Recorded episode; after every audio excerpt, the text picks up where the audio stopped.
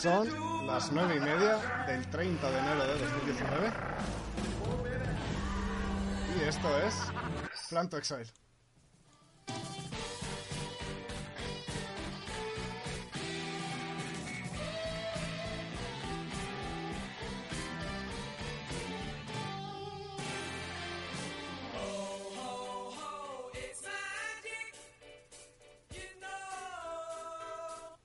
¿Pero qué estamos aquí? Pero si ya estamos aquí tres semanas seguidas. Pero bueno, ¿qué es esto?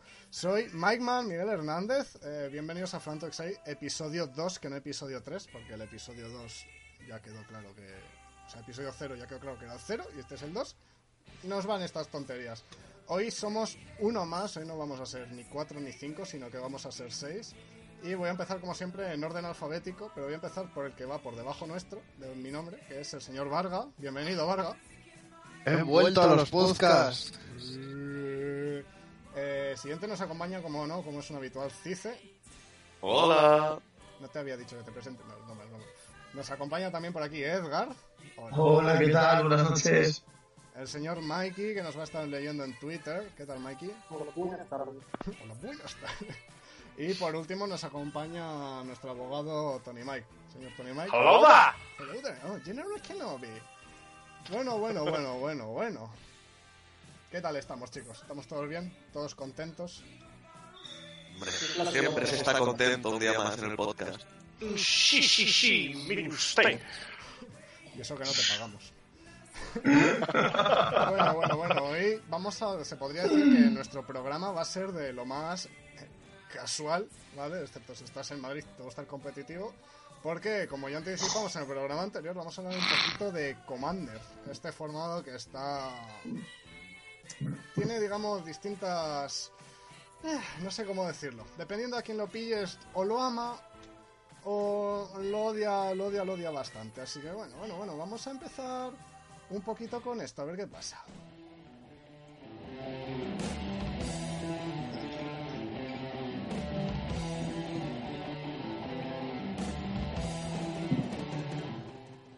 Puesto de trooper porque aquí todo el mundo está de acuerdo que no puede haber comandantes y sus tropas, ¿no? Supongo. Mm, más uno. Más- a, menos que juegues, menos que juegues Varal. Vamos a hacer un poquillo de memoria, ¿vale? Para saber de lo que estamos hablando. Commander es una variante del juego común de Magic. No tiene 60 cartas en este caso, ¿vale? Tiene 100. Es- Fue creado por los fans, es un momento. Eh, no puede repetirse ninguna de las cartas excepto tierras básicas, como es habitual en, en todos los formatos, vamos. Y además contará con un comandante. Esta figura del comandante va a ser una criatura legendaria alrededor de la cual ya vamos a montar el mazo. Sobre todo decimos alrededor de la cual vamos a montar el mazo porque la identidad de color de este comandante va a marcar la identidad de color de todas las cartas de nuestro mazo. Y en- por lo general vamos a intentar jugar con las sinergias, ¿vale? Por lo general, porque a lo mejor es una tontería no aprovechar sinergias con este propio comandante. A todo esto se le van a ir añadiendo más reglas, ¿vale? Que nos va a explicar uno de nuestros colaborador- eh, colaboradores, que se me trae lengua a la traba, que en este caso va a ser Tony May, porque fue el primero que pillé por banda el domingo. Entonces, Tony May, cuéntanos un poquito, háblanos un poquito más de Commander, tanto para novatos como para los más avanzados, porfis. Venga, va, de acuerdo. Voy a empezar haciendo como, como los, aquellos maravillosos spots publicitarios de los años 30. Harto de abrir sobres de Magic y que te, que te toquen cartas raras o míticas que no vas a poder jugar ni harto vino. Sí, Este es tu formato. ¡Commander! Aquí es donde todos los sueños se hacen realidad. Coges una carta mítica, la más tocha que se te ocurra que no puedas jugar en ningún otro formato porque resulta que tienes que pagar por ella 8 manás y cuando eres capaz de pagar 8 manás en una ronda de Modern es porque ya eh, te han dejado a menos 23 de vida. Eh, bueno, menos 47 si estamos hablando de Burn. Eh, pues Commander es tu formato. Lo que tienes que hacer es coger esa carta, meterla en tu mazo y jugar alrededor de ella. Puedes incluso, si es legendaria, mm, ponerla como comandante.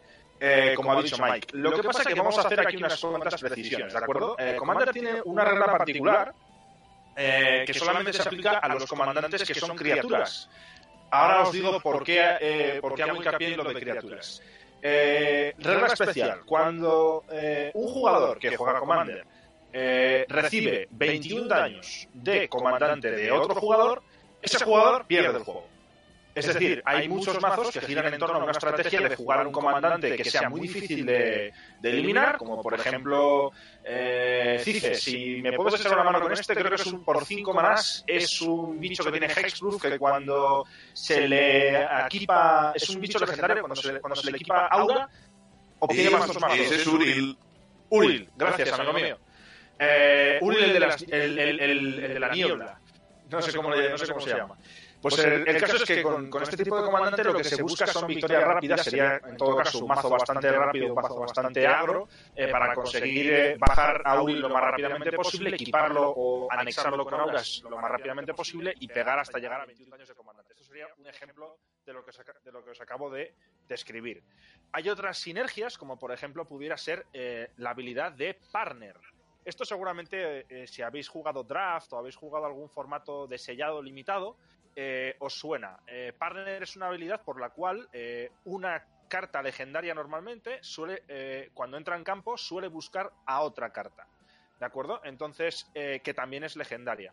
Entonces, normalmente estas dos cartas se pueden permitir jugar como dos comandantes de un mismo mazo. De manera que cuando la situación lo requiera, puedes jugar una carta o puedes jugar la otra, en función de lo que en ese momento eh, más consideres oportuno, como jugador, por supuesto. Eh, y luego tenemos eh, algunas cartas especiales que pueden llegar a ser comandante, sin ser criaturas. Hablo, por supuesto, de las cartas más poderosas de Magic, o al menos eso dice la teoría, los Planeswalkers. Hay algunos Planeswalkers que tienen la habilidad de poder ser tu comandante. Como por ejemplo, tenemos un Teferi por 6 manás eh, azul, eh, que no sé si entra con 6 contadores de lealtad, que por la habilidad más 1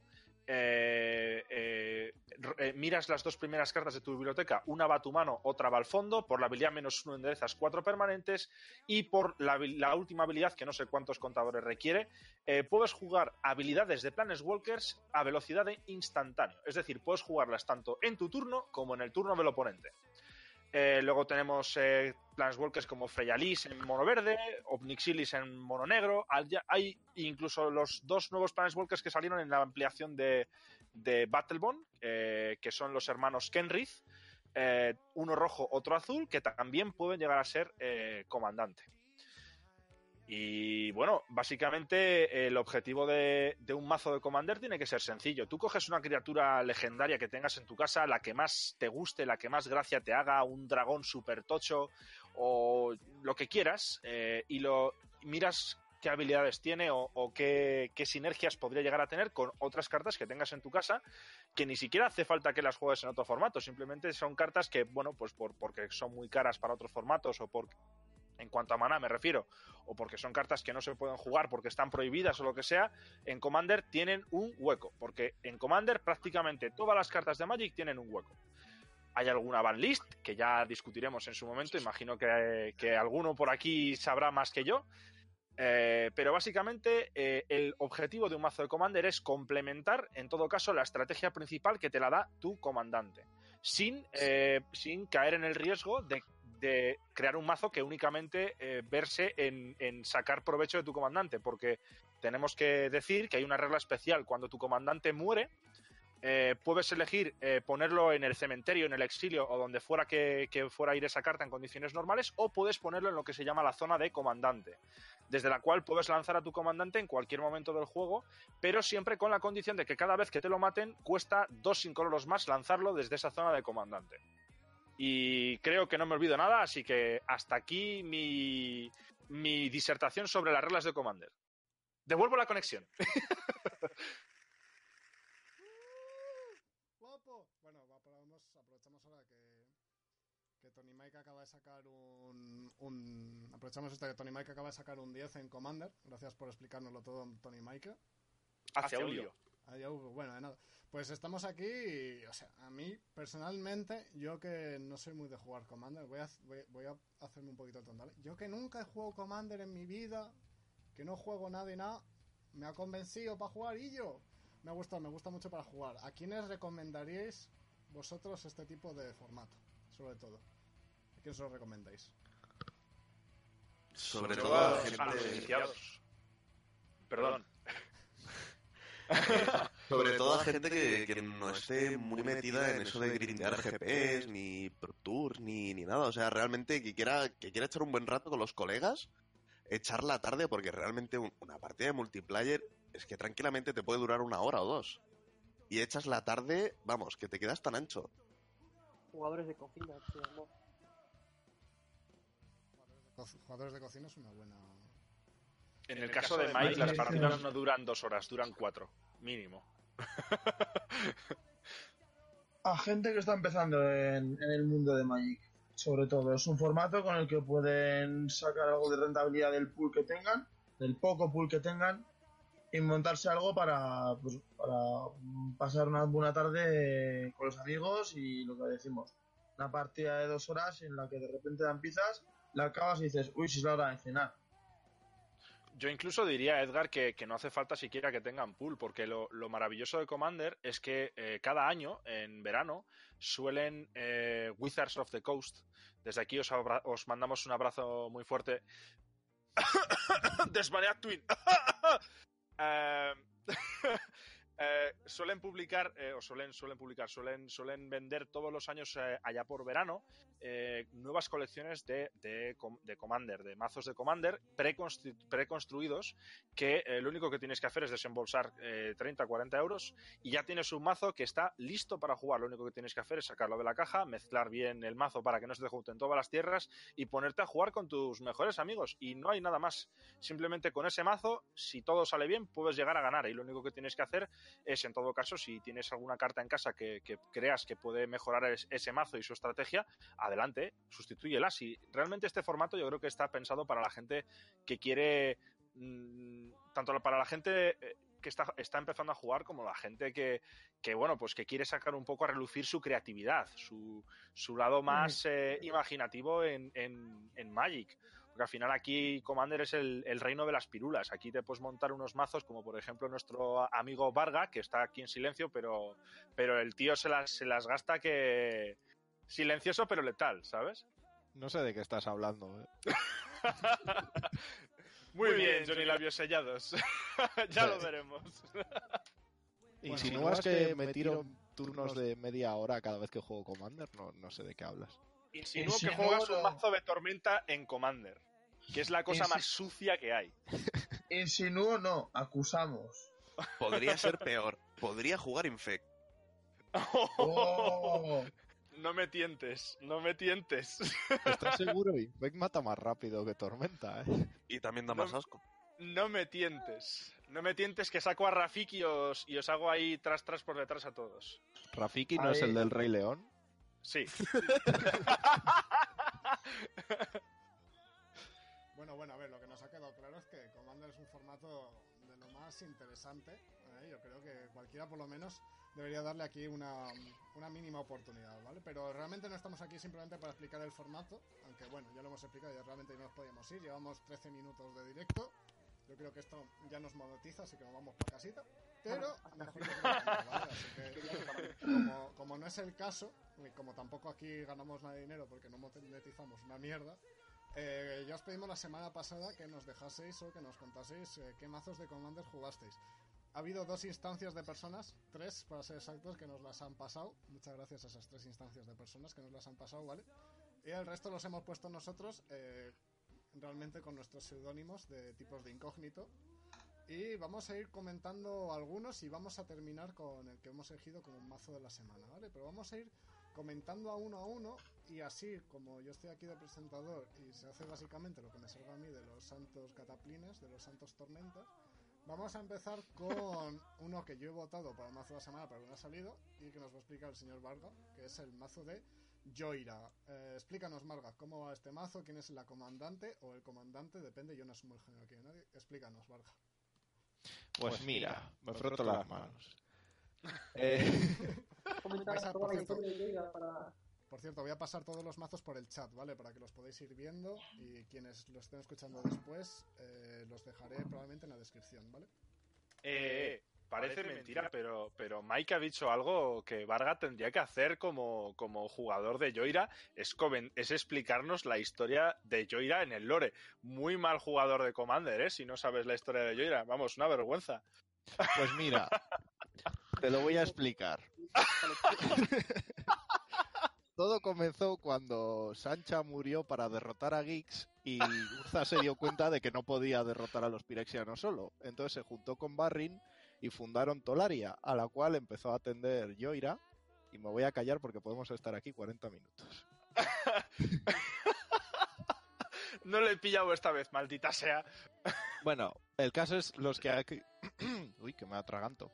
Los que hayáis jugado por casualidad alguna carta de Dominaria, conoceréis a Yoira, que lleva...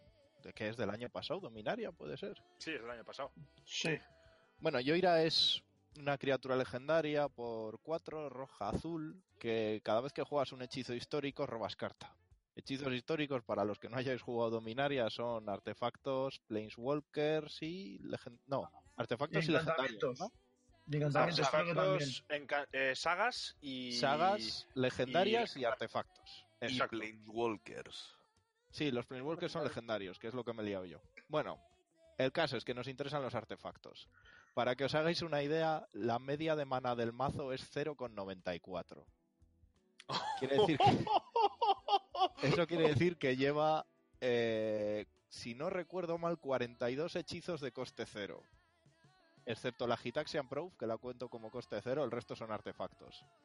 Os vais dando, os dais cuenta por dónde van los tiros, ¿no? Básicamente tiras todos los artefactos de coste cero, te robas todo tu mazo y luego tiras, bueno, puedes tirar una metralla, ya sabéis, un punto de daño y tormenta, lo copias por cada hechizo que hayas jugado este turno. Puedes usar una carta que me gusta a mí muchísimo, que es el Etherflux Reservoir, que no tengo ni idea de cómo se dice en español. ¿Cómo se dice en español? De. Reserva de flujo etéreo. Reserva de flujo etéreo, ahí es nada. Que cada vez que lanzas un hechizo ganas una vida por cada hechizo que hayas lanzado este turno y pagando 50 vidas haces 50 daños a cualquier objetivo. Cosa que Eso- mata. Eso te iba a decir, cosa es que la mata. que... Efectivamente, es la de mata con 50 vidas. Y bueno, básicamente la gracia del mazo es que tienes que como tu comandante es la mecánica del mazo, te da igual las cartas que tengas en la mano, vas a poder combar igualmente. En el momento que juegas a Yoira empiezas a tirar costes cero, robas cartas, te montas tus pirulas. Tienes cosas como Paradoxical Outcome, te devuelves todos los artefactos a la mano, robas cartas, los vuelves a jugar. Eh, igualmente eh, Reveal también devuelve todos los artefactos a la mano, ese tipo de cosas. Vamos, básicamente carta- es un mazo para autistas, ¿no? Que es lo que me quieres decir con esto. Me lo quieres vender como eso. Sí, básicamente, sí, sí.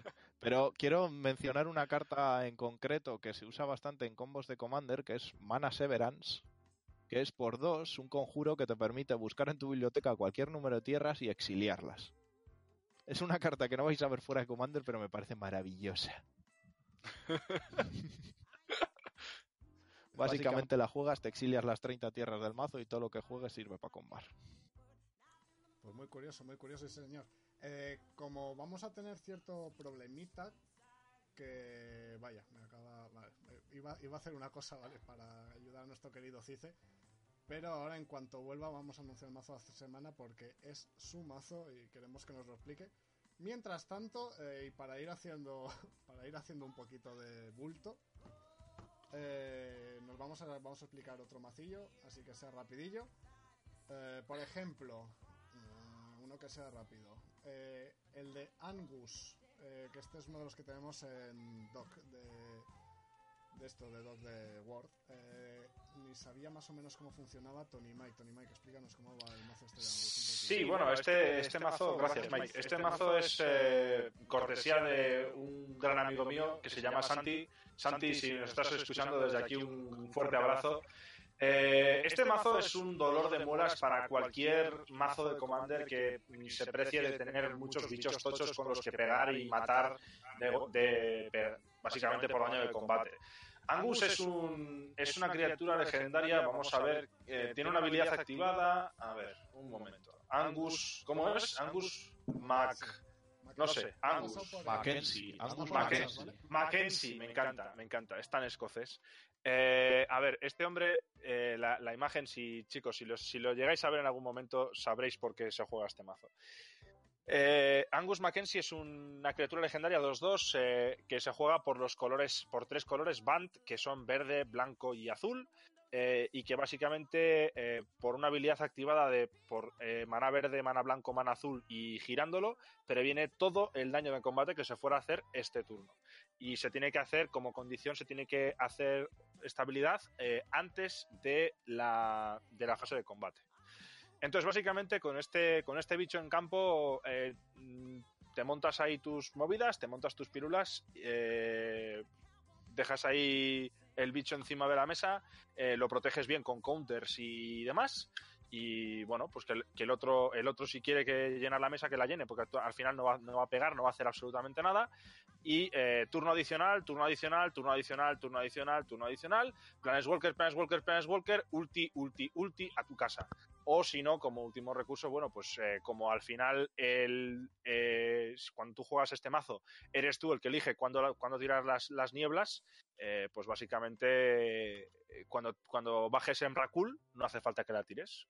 Lo bajas, lo juegas, juegas turno adicional, pegas de 13, vuelves a pegar de 13 con otro turno adicional y así sucesivamente hasta que el otro te... Una de dos, o le dejas a cero vidas o se levanta y dice, mira, me voy a mi casa porque estoy hasta las narices de ti. Lo que viene a ganar por aburrimiento. Oye, Sí. pues me lo has vendido, ¿eh? Sí, hasta que veas el precio de Angus, que entonces ya dirás, "Mm, eso ya... A ver, a ver. Ahora me, ahora me habéis dejado con la curiosidad. Por un tema de que aquí la gente se tiene que ir porque nos quiere bastante poco y porque... 130 euros, perdona, Mike. 130 euros vale esta mierda. Después pillan 100. Eh, por un por eso por un tema de que aquí gente nos odia y se quiere ir y tiene su vida y piensa que el World of Warcraft es mejor que esto eh, vamos a otorgar ya el premio el premio no el premio azul Zabalugo el premio del mazo de la semana que va a ir para el mazo de Black Panther de nuestro querido Cice un aplauso para Cice ahí ahí ahí Ahí, ahí está. Muy bien. Habéis visto qué público más bueno tenemos aquí. Eh, Cice, coméntanos un poquito. Black Panther, ¿por qué? ¿Quién? Y por supuesto, ¿quién es Gamora y por qué es Gamora? Vamos a ello. Black Panther es fácil, o sea, cuando lo vi en la caja dije, es él, es él. Y el señor Lord Wingrace, efectivamente, o sea, es que parece sacado de la pelea de Black Panther. Wakanda El por mazo- siempre. El mazo en sí es, es bastante sencillito, o sea, tiene, tiene cara de cordero. O sea, en principio tú vas bajando tus tierras, bajando tus bichos, alguna terrilla adicional, y cuando la gente se despista dice, vale, ¿qué cojones acaba de pasar aquí? O sea, tiene una curva de maná muy baja, O sea, no tan baja como la de aquí el amigo Varga, pero está sobre los 3,19, o sea, realmente es muy pequeña. Eh, ¿Por qué? Pues porque casi todo el deck son tierras y lo demás son, pues nada, utilidades. Tiene varias formas de ganar, o sea, tanto sea matando a los demás por dejarles sin tierras, recurriendo Strip Mines, Wastelands, como en un turno así loco, pues mira, te bajo un Avenger of Zendikar, bajo 4 o 5 tierras y las plantas te comen vivo. Y bueno, las, las habilidades del, del comandante, para quien no lo conozca, bueno, Lord Wingrace cuesta 5, es rojo, negro, verde y dos incoloros. Y tiene tres habilidades. Entra con 5 lealtad, tiene un más 2 que es descartando una carta, eh, robas una carta, si esa carta fuera una tierra, robas dos. Eh, una habilidad, bueno, ventaja de cartas, le sube la lealtad hasta 7, muy razonable. Después tiene el menos 3, que te devuelve hasta dos tierras del cementerio del juego. Otra habilidad que de por sí no, no parece demasiado exagerada. Y la Ultimate, si te digo la verdad, mm, creo que la he usado una vez desde que tengo el mazo. O sea, ya puedes contar que el... Es que no... raramente la usas. Porque o le van a hacer focus o, o es que realmente la necesitas. O sea, lo importante aquí es jugar con las tierras y es básicamente lo que haces. Tienes mil formas de recurrirlas. Las típicas Crisol de Mundos, Ramon Apex Excavator, el Mending of Dominaria. O sea, por lo general mm, parece muy manso, pero cuando te despistas es que te ha montado el chiringuito. Vale, vale, el crisol del Mondos y el Ramuna, vale, para quien, lo, para quien no lo sepan, que aquí seréis pocos, pero bueno, para los que vengan más o menos nuevos o que nos escuchen por ahí, es una, el crisol es un artefacto, el Ramunat es un bicho, pero los dos tienen la habilidad de que puedes jugar la tierra del turno desde el cementerio, creo que es el texto más o menos exacto, ¿puede ser? Eh, te dejan Sí, jugar tierras del cementerio, correcto. Y el Mending of Dominaria, exactamente, ¿qué es lo que hace? Es una saga de estas nuevas, ¿verdad? Eh, correcto, tiene dos, dos fases de que te dequeas dos y te devuelves una criatura a la mano. Y la última fase, como quien no quiere la cosa, te devuelve todas las tierras del cementerio al juego y te baraja el cementerio en el deck. Típica carta de Commander, ¿no? Como, Típica carta de Commander que, hostia, mira, acabo de bajar 20 tierras. Y con tu pan te lo comas guerrillero, básicamente. Eh, ahí está. O sea, como tengas un Avenger of Zendikar en la mesa, pues ya puedes contar cómo serán las plantas. Pues por lo menos grandotas, eso, o eso dicen. Aunque dicen que el tamaño no es lo que importa. Bueno, bueno, bueno, bueno, pues este ha sido el mazo, el mazo de la semana, ¿vale? Me- si me veis así un poquito raro es porque estoy haciendo malabares con Streamlabs que me está troleando, ¿vale? Eh, ahora mismo Oye, vamos a te voy a interrumpir, Mike, porque Cice se vende fatal. O sea, ni siquiera has mencionado que la semana pasada publicaste un artículo en el blog sobre Wingrace. Bueno, es que esto se tenía que decir ahora cuando se decía el, el nombre del deck ganador, hombre. Pero si el nombre del ganador lo hemos dicho ya. Exacto, pero no habéis hecho publicidad del blog donde podéis leer el artículo con cosas más detalladas sobre el mazo. Ah, sí lo sé, porque yo ya pienso en esas cosas y está en Twitter. ¿Ves? ¿Ves? Aquí un hombre que sabe. Chico listo. Cice, no nos contradigas que te echamos del equipo ipso facto, ¿eh? Solamente tenemos que ir ahí a por tu tapete, nada más. No es broma, es broma. Eh, Te sale más caro el viaje. Bueno, vale, por lo menos así hacemos una visita. Dicho esto, Cice, muchas gracias por estar con nosotros hoy. eh, que te lo pases bien con tus wows y todos estos. Eh, como siempre, te veremos la semana que viene o cuando sea hablando del tema que vamos a hablar, que luego vamos a adelantar. Dicho esto, vamos a dejar unos segunditos de música en lo que Cice desaparece por banda. Venga. Hasta luego, Cice. Chao, chao.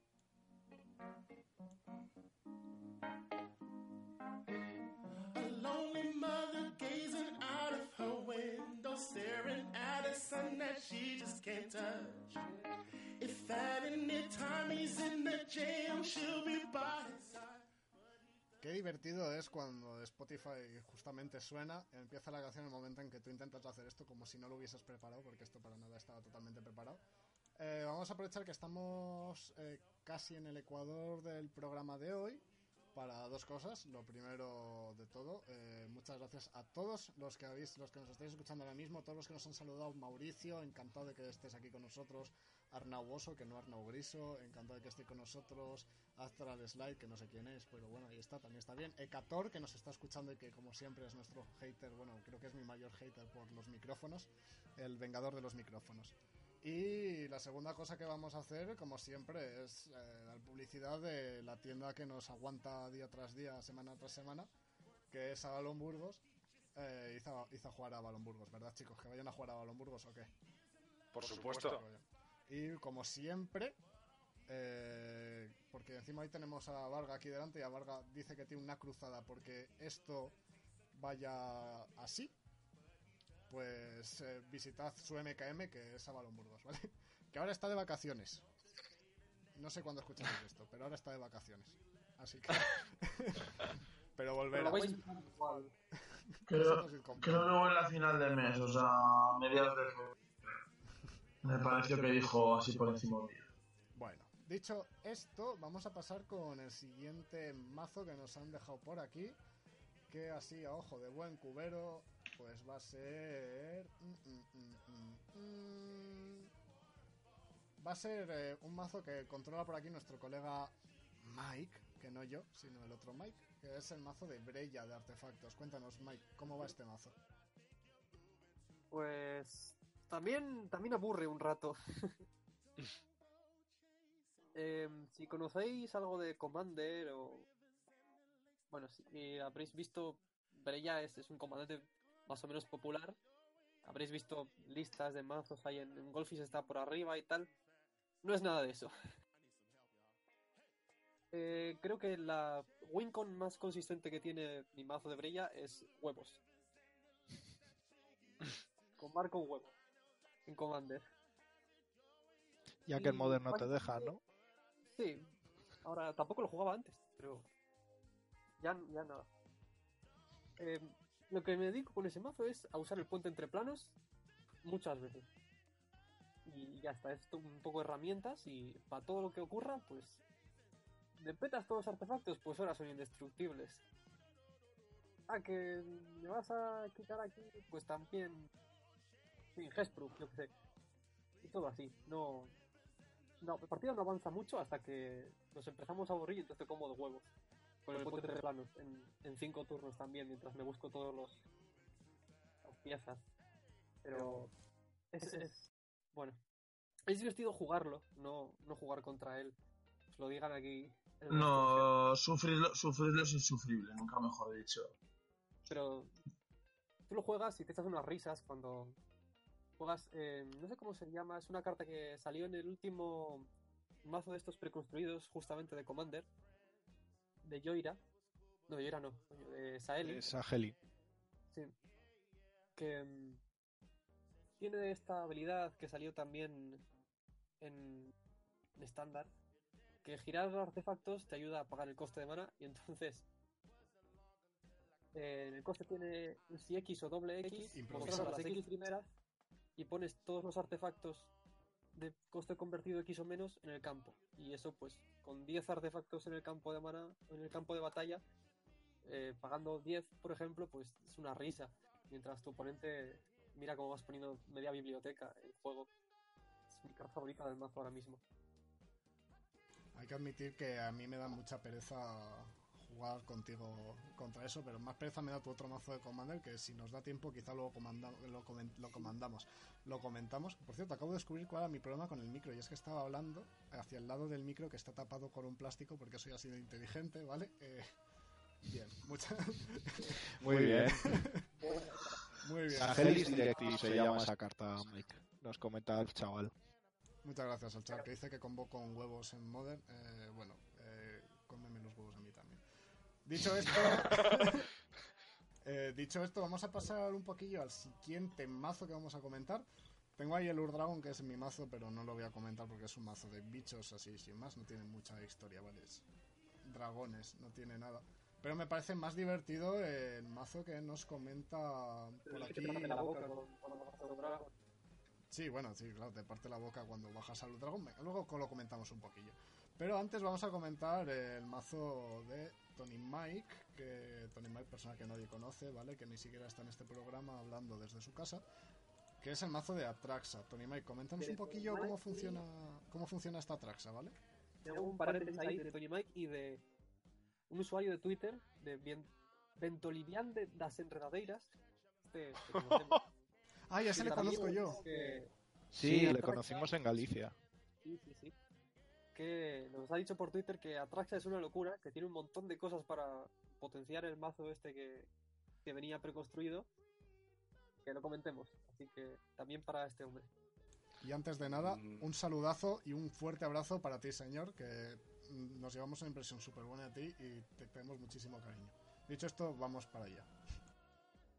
Vale, eh, a ver, os, os comento un poco. Eh, antes de nada voy a hacer un, un breve paréntesis eh, porque nos ha preguntado Ecator por el chat una duda que me parece interesante sacar a colación antes de seguir con esto. Eh, nos pregunta eh, sobre cuál es nuestra opinión de que Commander se juegue como formato competitivo.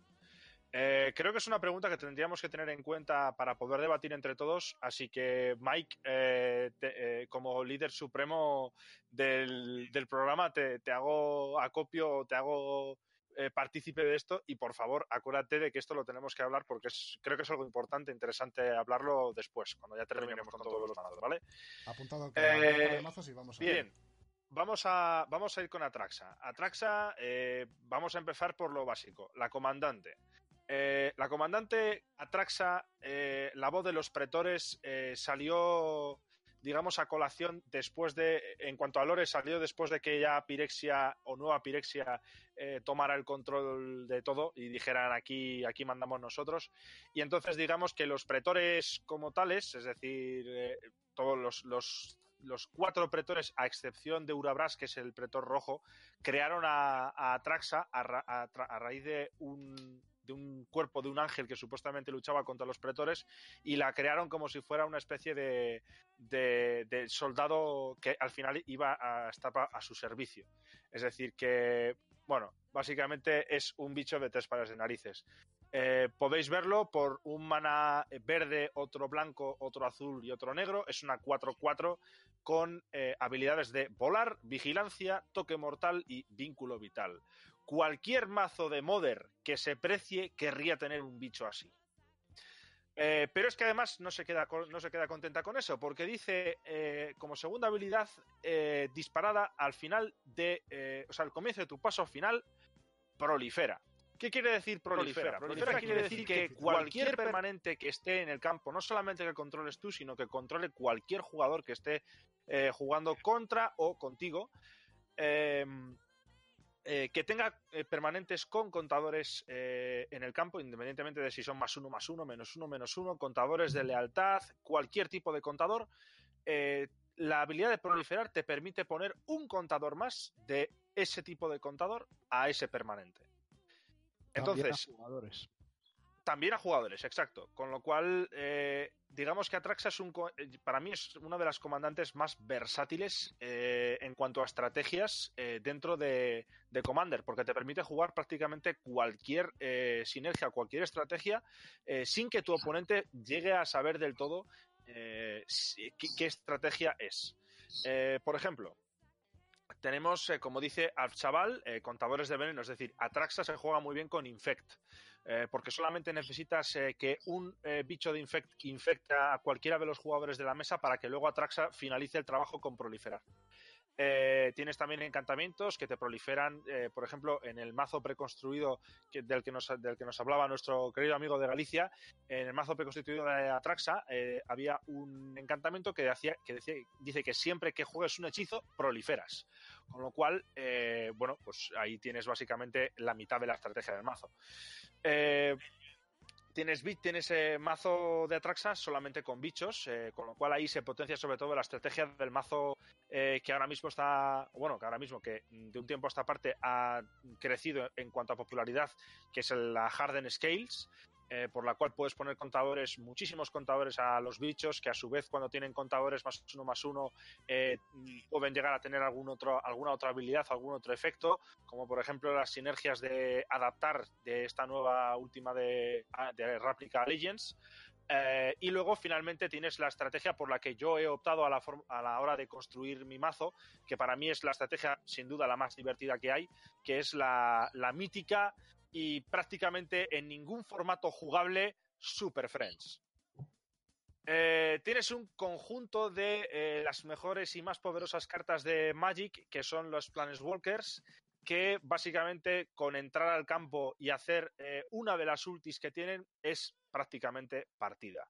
Entonces, en mi mazo, si lo echáis uno- un ojete por el chat, chicos, eh, veréis que he hecho una selección de los 15 mejores o los 15 para mí mejores eh, Planeswalkers o que se adaptan mejor a, la estrategia de Atraxa y que además entran en estos colores porque eh, sabéis que no puedo llevar eh, ningún eh, Planeswalker que lleve color rojo porque Atraxa no tiene colores rojos. Eh, entonces, tengo cartas que básicamente me permiten eh, proteger a los, a los Planeswalkers, eh, mucho removal, eh, formas de manipular la biblioteca y demás. Y luego eh, tengo la carta más importante del mazo, o una de las más importantes, es la Doubling Season. Doubling Season es un encantamiento que por cuatro manas incoloros y uno verde dice que si un efecto fuera a crear uno o más tokens bajo mi control, crea el doble. Eso, la verdad que aquí no importa mucho. Pero en la segunda parte, si un efecto eh, fuera a poner uno o más contadores a un permanente que controle, pone el doble. ¿Qué quiere decir esto? Pues que si, por ejemplo, vamos a coger pues un Planeswalker de los más baratos, por ejemplo, pues del que llevo en el mazo, pues un Teferi de, de 60 euros. Vamos a coger a Teferi, héroe de Dominaria, que entra con cuatro contadores en condiciones normales, pero si eh, tenemos Doubling Season en mesa, eh, entra con 8 contadores, con lo cual lo primero que vas a hacer cuando entre Teferi es hacer el emblema. Según entra. ¿Por qué? Pues porque en Commander estas cosas son normales. Y así, imaginároslo con toda la lista de los 15 Planes Walkers que están en, esta, eh, en, este, en este deck, en este mazo. Así que, chicos, este es mi resumen. Gracias, Tony Mike. Gracias. No, no nos hemos entrado. No, no, sí que nos hemos entrado todos. O sea, básicamente, tú vas a coger a tus super amigos de la justicia, que por algo he puesto la canción de Why Can We Be Friends de nuestros queridos amigos de Smash Mouth. Porque me parecía totalmente necesario. Tú vas a coger eh, los Planes Walker que juegues Sí. directamente para ir a golpe con la ulti de ser necesario. O sea, tú mismo nos comentaste el otro día que hiciste alguna con una Hani. ¿Con qué Hani fue? ¿Y qué es lo que hiciste exactamente? Pues mira, os, os- eh, es muy fácil. Eh, yo tenía ya eh, el, tenía eh, creado un emblema eh, de Teferi. Estaba jugando contra un mazo eh, que eh, tenía bastante resiliencia porque jugaba cosas todos los turnos desde el cementerio, con lo cual yo tenía que exiliar en vez de mandar al cementerio. Así que te- con Doubling Season encima de la mesa había bajado a Teferi en el turno anterior y le había, y le había ya eh, hecho el emblema. De manera que eh, ahora cada vez que yo robo una, robaba una carta, exiliaba un permanente. ¿Qué pasa? Que tenía un montón de bichos en mesa, con lo cual yo estaba a 31 vidas y de un golpe y porrazo el caballero oponente me quitó 30 vidas de un ostión del copón y me dejó literalmente a una vida. Entonces lo que hice yo en mi turno fue tirar un Demonic Tutor que por dos manás me, eh, busca una carta de la biblioteca y me la pone en la mano y me busqué eh, un Ayani Mentor de Héroes que entra con cuatro contadores, pero como tenía la Doubling Season encima de la mesa, entraba con ocho contadores y lo que hice fue directamente ir a la última habilidad menos 8 de ganar 100 vidas. Y así gané. Y tan, ricamente, y tan ricamente, bueno, pues es otro mazo. Y vamos a terminar, yo creo que hablando un poquito de Commander, con el otro mazo que nos han dejado por Twitter, que si no me equivoco es el de Vanifar, ¿verdad, Mike? Efectivamente. El de Vanifar, pues Yo- bueno, voy a pasar por aquí. Pedro arroba superpetro, nos ha dicho que con que comentemos, con que le montemos un deck de Vanifar, le hacemos feliz. Así que Pues mira, Cice se ha ido, pero sé que Cice está trabajando en un mazo de Vanifar. De hecho, lo ha comentado por aquí alguna vez, así que pronto llegará. Bueno, realmente nosotros no se lo hemos montado, pero aquí nuestros colegas de EDHR, que ni siquiera los conocemos, pero bueno, son colegas porque también hablan de Magic, y es una, esta es, básicamente es una página web de Commander, ¿no, eh, Varga? ¿Tú que nos lo has pasado? Eh, sí, es. eh, llamémoslo el, MG el MTG Top 8 o el Golfis de Commander. Bueno, pues ahí tenéis básicamente el Vanifar de Commander, eh, es una pod de Commander, no tiene, no tiene tampoco mucho, más- mucho más misterio realmente todo esto. Así que bueno, señor, ¿cómo se llamaba Héctor? ¿Has dicho? Pedro Moreno. Eso mismo he dicho yo, Pedro. Moreno. Pedro Moreno, ahí tienes tu mazo de, de Commander de Vanifar. Por lo que se ve en este mazo, sobre todo, pues básicamente intenta abusar de lo que es la pozo, de combos infinitos de Coco Counters, por lo que veo también. Eh, juega el Recruiter este que se juega en, en la Coco Counters para buscarte una balista y jugarla de infinito. Eternal Witness, ta, ta, ta. Mazos de estos, de este estilo, vamos, que es lo que, que es lo que básicamente nos interesa. Así que esto es todo. Vamos a dejar unos segunditos musicales y vamos a pasar con el otro tema importante que me ha recordado aquí Tony Mike del día. Ahora enseguida volvemos.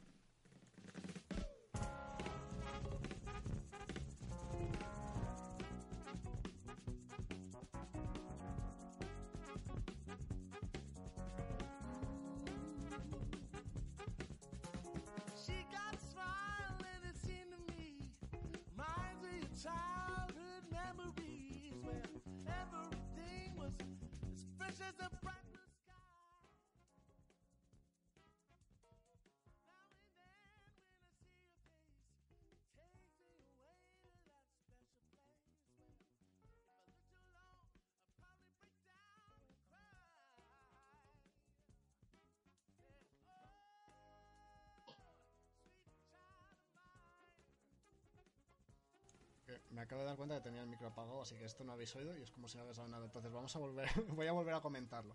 Vamos a hablar ya del tema que nos ha dicho el señor Archaval. ¿Qué opinamos de nosotros como Commander, como formato competitivo?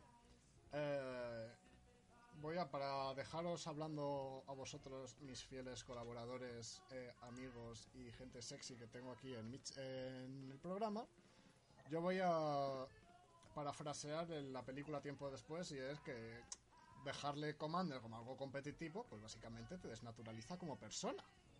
Entonces, eh, no sé si ha sido tú el chaval o ha sido Ecator. Ecator. Ha sido de 14. Pues Ecator, Ecator y el chaval ahora soy también persona. Pues yo voy a decir eso, que para mí el Commander competitivo pues te desnaturaliza como persona.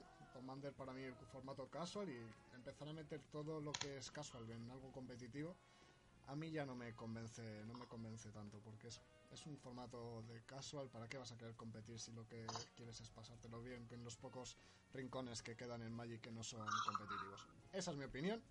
Dejo ahí la bomba, dadle cañita, ¿qué opináis por ahí? Que es un formato que tiene chicha para ser competitivo, pero no debería serlo precisamente por lo mismo. Es un formato que se ha creado para hacer para ser casual. Me parece correcto que sí se haya puesto una, una ban list y tal, pero yo no lo jugaría a formato competitivo. No lo veo como competitivo, vaya. Mi opinión es que, ¿qué más da? O sea, si... Esa Yo- opinión es típica de Varga. ¿Qué más da? Bueno, pues A ver, a mí me gusta mucho jugar Commander y me lo paso genial jugando Commander de manera casual, con unas cervezas al lado y entre varias personas, multijugador muchísimo más divertido que uno contra uno y para echar las risas. Si alguien se divierte más jugando Commander en una competición, pues que juegue, a mí no me molesta. Ya se ha intentado últimamente. En, en Zaragoza, en el MKM Series, no es que fuera oficial, pero ya había su torneo y, y quiero recordar que fueron dos personas o tres. Sí, tú y yo. No, no. Fue el día que, que no nos enteramos. Ah, vale. Fueron tres personas que habían ido solo a jugar Commander de, de juntas, de a saber dónde, y fueron, lo jugaron. Supongo, creo que lo jugaron y se volvieron a casa. Ya está. Fueron para eso. Para jugar ellos Bueno, tres. Tú piensa, una, tú piensa una cosa, Mike. Siempre será menos triste que cuando Wizards of the Coast dijo de montar eh, un torneo oficial, pero súper oficial, de Brawl en el GP de Barcelona y lo ganó una persona porque solamente participó una persona. Será, será coña. No, no, no, esto Bueno. es 100% No real. creo que hab- no creo que anden tan lejos en competitivo Brawl y Commander, ¿eh? Eh, no, mira, yo, si, me preguntáis mi opinión, yo creo que mm, Commander, como dice Edgar, tiene potencial para ser competitivo, pero el problema de plantear un- una variante competitiva dentro de Commander es que plantea más, más eh, dudas que, que- otra cosa. Porque primero lo que tienes que hacer es valorar eh, las banlist. Eh, ¿Qué personas pueden llegar a, a- no sé, eh, ¿Qué, o sea, qué personas, perdón, qué cartas se pueden llegar a jugar y qué cartas no se pueden llegar a jugar dentro de un mazo. Eh, después, de, después de eso, además, hay que analizar eh, también eh, las diferentes, o sea, las vidas que hay, porque no, supuestamente el Commander uno contra uno ahora mismo, que es el competitivo, solamente admite 30 vidas en lugar de las 40 eh, que son las vidas normales en, en una partida de Commander. Luego, además, tienes el, el elemento, yo para mí es el más interesante de- del formato de Commander, que es el politiqueo. Todos aquí en este grupo saben perfectamente que cuando jugamos una partida de Commander lo hacemos, pues, mm, aparte de para fastidiar al prójimo, eh, cuando estamos jugando el, típico mazo de petar tierras y vamos a petar tierras al que menos tierras tiene de toda la partida, para que ya definitivamente deje de jugar. Eh, ¿Verdad que sí, Varga? ¡No! ¡No! Eh, aparte de eso, No Yo sé si lo que- dices porque peto tierras o porque me las petas tú a mí. Creo que un poco de ambas. lo mío es vendetta de lo tuyo y, y lo sabes. No, pero yo, yo creo que, yo creo que eh, al final eh, es, lo que, es lo que digo, plantea demasiadas dudas el, el formato competitivo y, como dice nuestro, nuestro querido presentador, al final eh, desvirtúa demasiado el, espíritu de Commander, que al final es pasarlo bien, echar la tarde con unas jajas, unas cervezas y anda, mira, pues te peto una tierra, pues yo te peto tres y ya está. Yo, sinceramente, si, si planteara Commander competitivo, lo intentaría hacer dos cabezas. Me parece que mantienes esa sensación de competitivo de uno contra uno, pero mantienes también el multijugador que es Commander, que es pasártelo bien. Porque para Estoy de jugar uno contra uno, Estoy de Mm. acuerdo con eso. Creo que al final es al final el formato tag team aquí sí que funciona. Ya a lo mejor 3 contra 3 me parecería demasiado, pero, pero sí u- dos mazos eh, colaborando entre sí, incluso eh, favoreciendo la creatividad para crear mazos que sean sinérgicos el uno con el otro, al final yo creo que, que puede ser muy, muy rentable. Pues, quizás desechó el dos cabezas como competitivo, dice al chaval. Pues yo creo que ahí se equivocaron bastante al chaval. O sea, al final el uno contra uno les ha salido bastante mal. De hecho, creo que nadie juega uno contra uno. Por lo menos en, en- aquí en nuestra tienda no juega nadie. Eh, nosotros siempre jugamos multijugador, ya sea todos contra todos, o sean eh, dos cabezas. O no sé, es que no he visto mucho tampoco uno contra uno en otras tiendas. ¿eh? Puede que lo haya, estoy convencido de que lo habrá, pero también me, me- me interesaría esa preguntarles eh, por qué lista de Vans utilizan, si la lista francesa, la lista de Wizards, la lista de uno contra uno del Mall. Hay tantas listas ya que no se sabe uno orientar, yo creo. Ahí está uno de los problemas. Deberían de ponerse de acuerdo porque hay cuántas, tres, cuatro van list. Hacer, sí, una, hacer una conjunta, hacer una conjunta, una de multi y otra de one on one y a tomar por saco. Porque ya tienes las de Wizards. Si la hacen oficial van a coger la suya, que para eso la tienen. Hombre, Claro, claro. pero es que luego Sí. vienen los vi- luego vienen los otros y dicen, no, no, no, no, yo quiero la lista francesa porque si no nos dejas jugar Demonic Tutor y me cabreo y no respiro. Bueno, a ver, pero tú también puedes jugar Modern con la lista de tus cojones al viento, ¿sabes? Pero si vas a jugar competitivo tendrás que hacer caso al que organice el torneo. Sí, claro.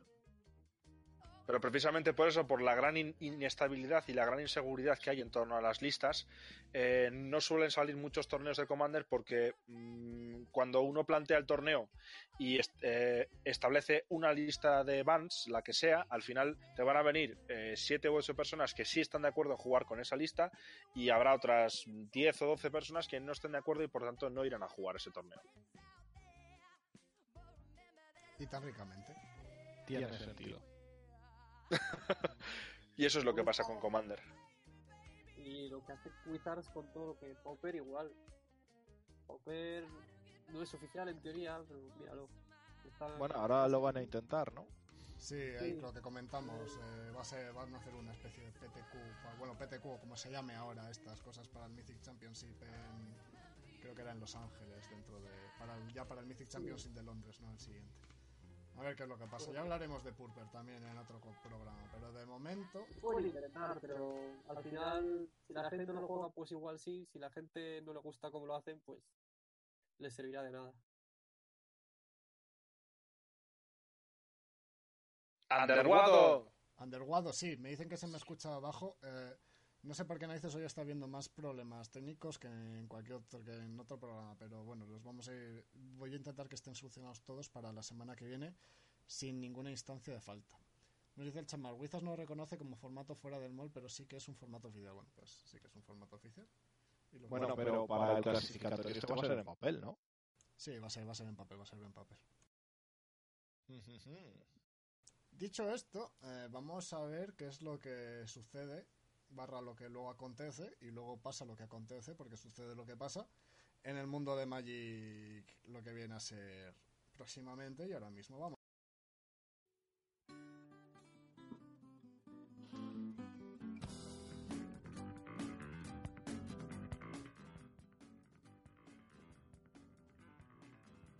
Como me encanta añadir este meme siempre, que hablamos, siempre que hablamos de, de las noticias de la semana.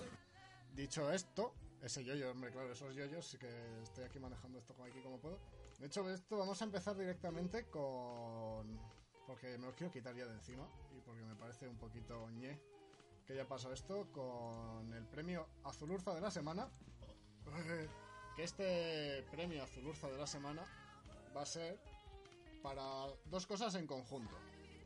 La primera es para la falta de coverage que se va a hacer a partir de ahora de los suizos en papel, según tengo entendido, en conjunto con el con la basura que fue el, el GP de Nueva Jersey. Así que un gran un aplauso para quien sea quien se encargue de esas cosas. Vamos a dar un fuerte aplauso a todos, chicos. Enhorabuena.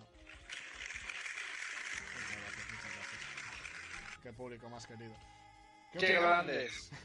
¿Qué opináis vosotros aquí de esto? De que ya no vaya a haber coverage escrito del suizo. Si alguien más, porque nosotros tenemos las noticias ahí leídas, pero queremos saber también un poco más si alguien escucha algo más. Que nos lo ponga por el chat, ¿vale? No va a haber coverage ya a partir de ahora de los suizos. En papel. Eh, ¿qué, os- qué opináis de esto? ¿Qué, qué- qué os parece el asunto? Una falta de respeto.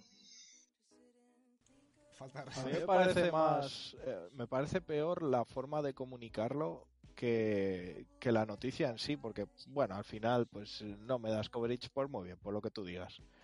Pero la forma de comunicarlo que fue una respuesta a un tweet preguntando si preguntando dónde estaba el coverage y la respuesta diciendo oficialmente anunciamos que ya no va a haber coverage. ¿Qué manera es esa de decir las cosas? Pues la misma manera de cuando gestionaron la crisis con Jerry Thompson cuando se marchó del mundial y tiró la, vamos, dio el portazo y se fue.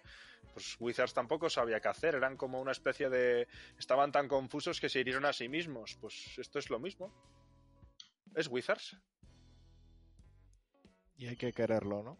Exacto. Y odiarlo. Como bien Ah, yo la verdad es que está bien lo de que tengas un coverage eh, de los suizos, pero al 90% de la gente le interesa ver las listas que han ganado y poco más. Entonces, bueno, está la parte mala de vamos a tener menos streamings que ver y está la parte buena de que, oye, se ahorran trabajo y igual pueden invertir ese tiempo en otras cosas. Hombre, yo ahí no estoy de acuerdo contigo, ¿eh, Varga? Yo ahí no estoy de acuerdo contigo. Yo creo que, eh, independientemente de si tienes los streamings o no los tienes, yo creo que lo que, lo que tendría que hacer Wizards en todo caso es eh, seguir implementando eh, la subida de contenido en forma de partidas a, a- a- es- tanto a Twitch como a YouTube. Porque al final yo como jugador, a mí no solamente me interesa ver una lista. Yo cuando veo la lista, es cierto, o sea, yo voy a Goldfish, como, como hace cualquier jugador normal, voy a Goldfish, veo una lista y digo, mira, me gusta esta lista. Oye, voy a ver antes de iniciar compras y cosas por el estilo, voy a ver cómo funciona. Me meto en YouTube y busco esta lista, a ver qué gameplays hay.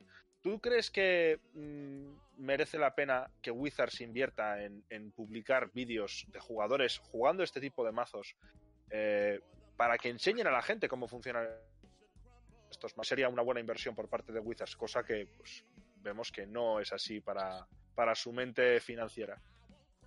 Hombre, no vas a comprar sobres para montarte ese mazo. Por supuesto que no, pero te quiero decir que al final, eh, o bueno, o puede que sí, si las cartas son nuevas y yo qué sé, estás jugando estándar, si estás jugando estándar te vas a comprar sobres. Depende del formato, yo creo. Ah, pero si estás jugando estándar tienes No un necesariamente. de arena. Sí, es verdad, pero en el arena te cuesta tiempo, te cuesta tiempo, eh, tiempo y wildcards eh, hacerte el mazo. Precisamente juega arena. Igual te compras un- igual te haces una cuenta en el mall y te dejas dinero en el mall. Claro, sí, como el MOL es, es un juego que va a, ju- va a durar tantos y, tantos y tantas décadas y tantos años, ¿verdad? ver, Pues lo peor No es sé. que sí. No se lo va a comer el, el arena nunca. No. Pues por el Vale. bien de Wizards más les vale mantener el mall vivo, porque si no, a lo mejor la gente se les echa encima aunque se porque aunque. Wizards no quiera, aunque Wizards quiera ser un eSport solamente a base de la arena y de estándar, la gente no quiere jugar estándar, quiere jugar modern. Yo creo que eh, si- estaréis de acuerdo conmigo en que eh, el Magic Online es a Wizards of the Coast lo que Tyrion era para la familia Lannister. O sea, digamos que el hijo que nunca, que nunca quisieron tener. ¡Ah! Está mal formado y no. Hace 10 años que no subimos una actualización para, no sé, por lo menos que la gente pueda, pueda saber lo que estamos jugando. Eh, volviendo un poco a- al tema que iba. Porque No olla. lo de arena contra Mol yo creo que está bastante trascado. Eh, se me ocurre una solución que es un ni para ti ni para mí. Vale, Wizards no quiere retransmitir GPs. De puta madre, que no lo retransmita. Que le dé la licencia a un streamer o a un youtuber y que lo haga él. O ella. Te lo compro. Te lo compro. Te lo compro.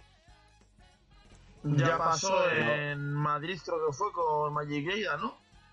Sí, pero también se han dado casos de haber dos GPs en dos lugares diferentes a la vez, Sí. que Wizards retransmita uno de ellos y que le diga a los streamers del otro país que, que no, que no lo pueden retransmitir, que no les dan Sí. los, los derechos. Y qué raro que siempre priorizan el americano al europeo.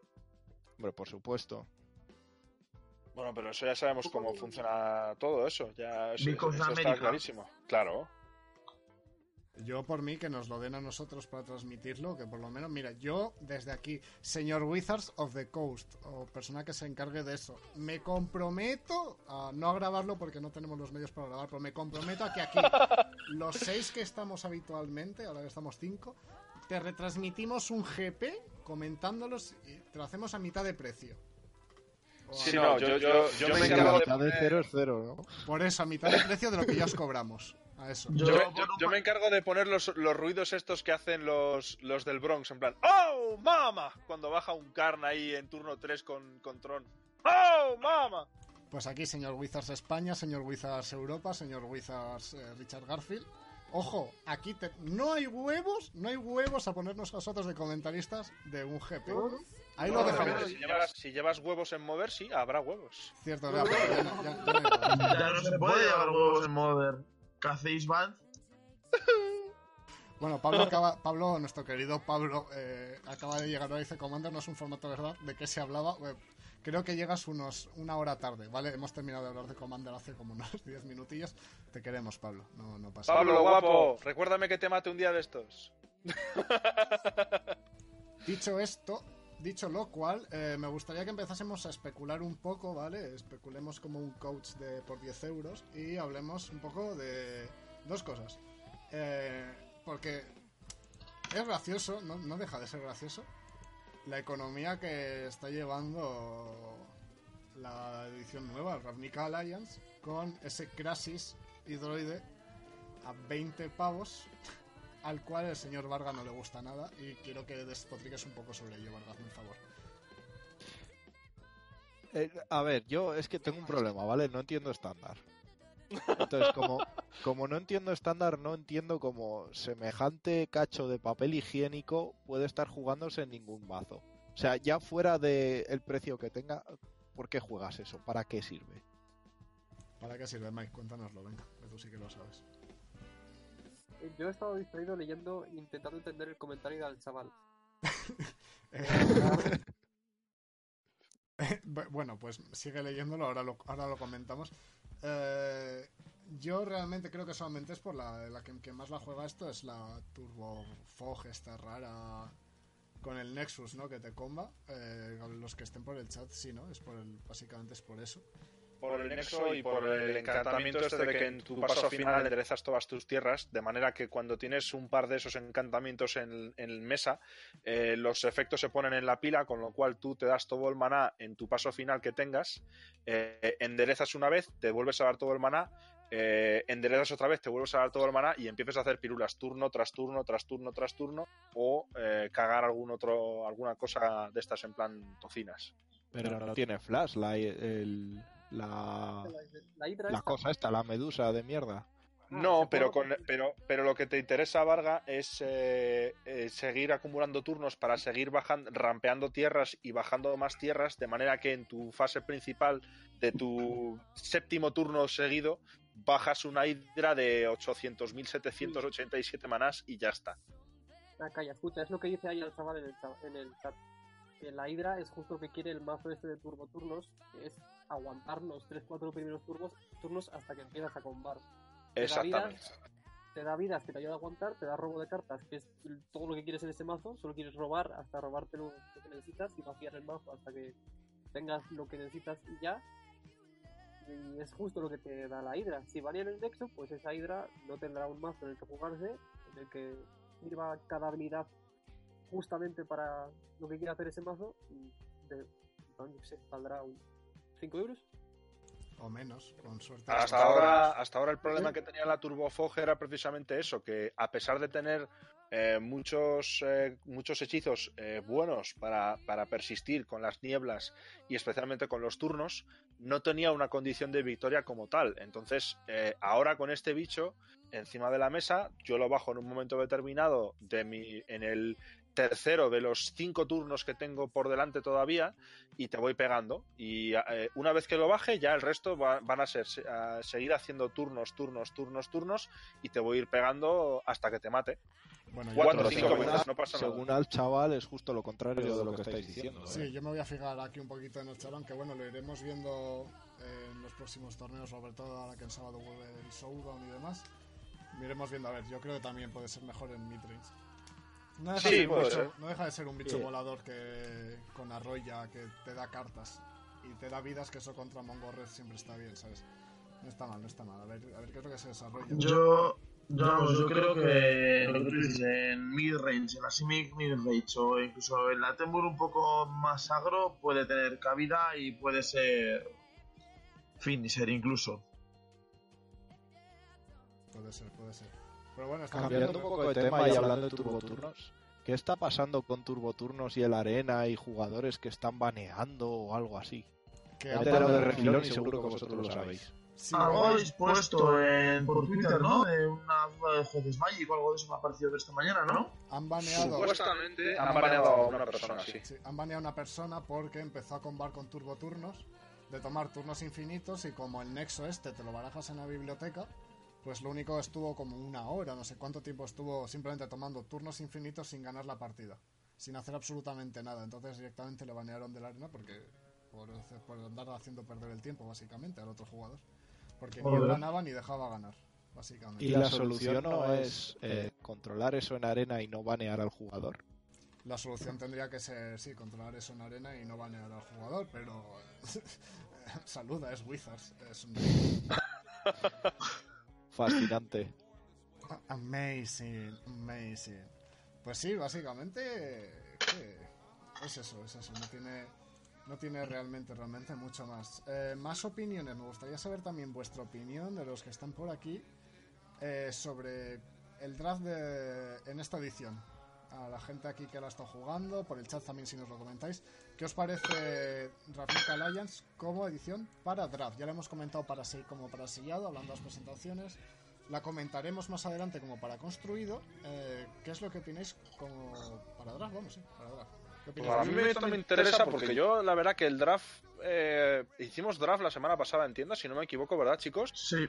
Y, y yo al final es que no me atreví a ir, básicamente porque controlaba bastante de la edición para montar sellado, pero no draft. Y me fastidió bastante. Estuvo divertido. A mí me... Vale, pero bueno, cuéntame algo más. A ver, es una edición que para draftear está bien. Ah, puedes eh, hacer counter picks, puedes picar cualquier cosa, que al final siempre te va a haber alguna combinación que te va que te va a ir bien. Eh, yo fíjate... Así que está bien el draft. Está muy bien. Sí, sí, está bien.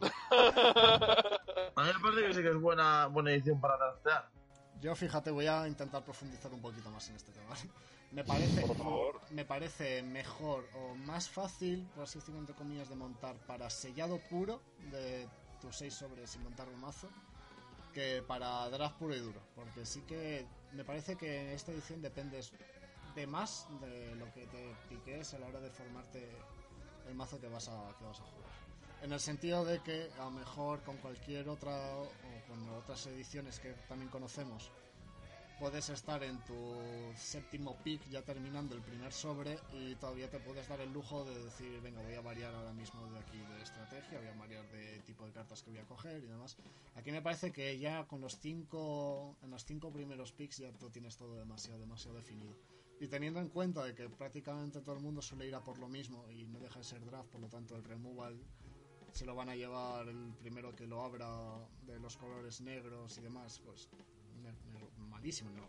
Eh, te lo van a coger y muchas veces me da la sensación de que o te resignas a jugar control de counters y demás y no piqueas bien, o eres listo y tienes suerte y te vas piqueando los bichines para jugarte mazos mucho más agros de los que a lo mejor jugarías en otro draft. Por ejemplo, vi que Grul estaba muy fuerte en draft. Por yo me monté un mazo Grul que no me gustaba, pero sin embargo ganaba, porque coño, picabas el Riot, el no, el Riot viene muy bien para el draft. eh, los bichos pequeños que luego se pueden adaptar verdes, que no dependen del color azul, vienen también muy bien para, para draft.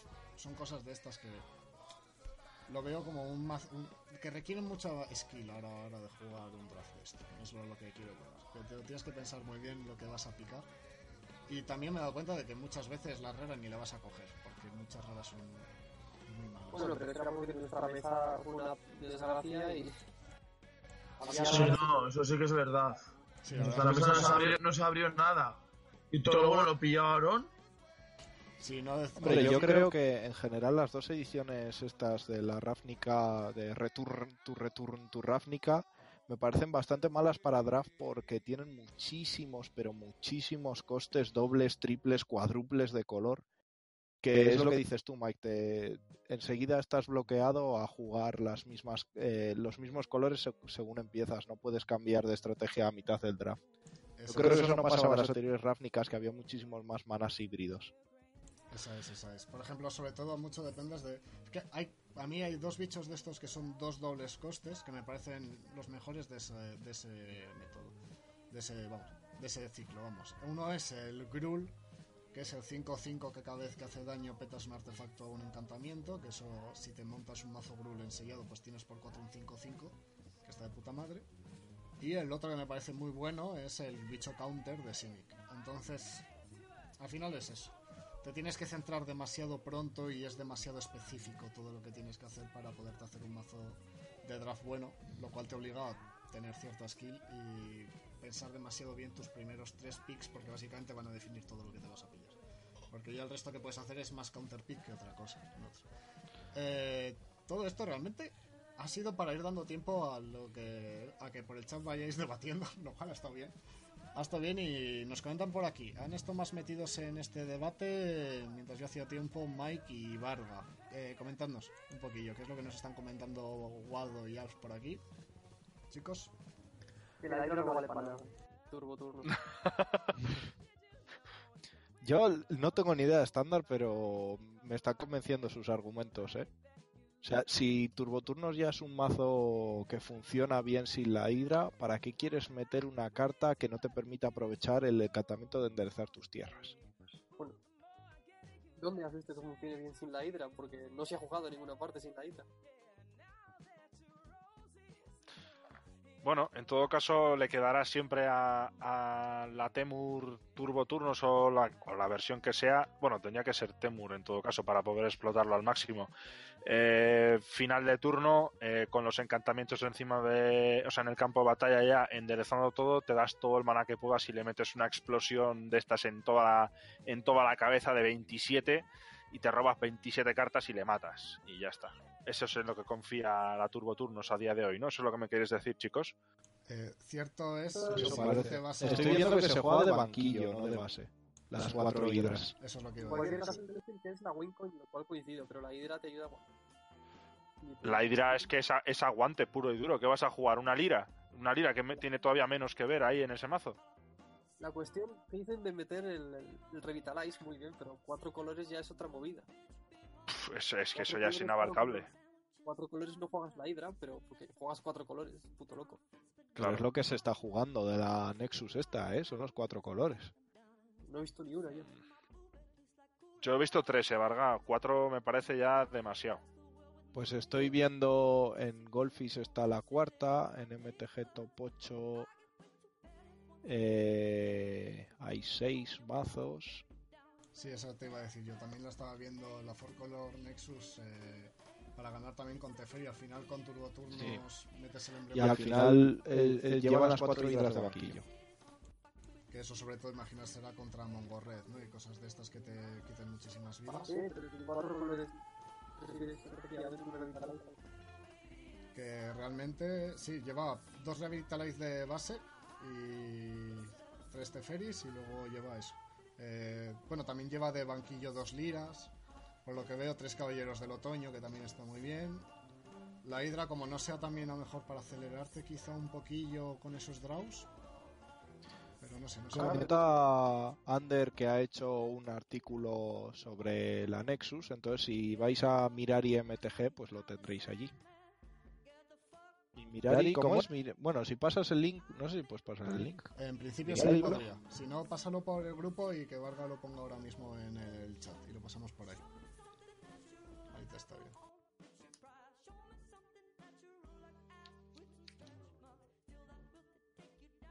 Bueno, ahí lo ha pasado. Ah, ahí lo ha pasado, ahí lo ha pasado.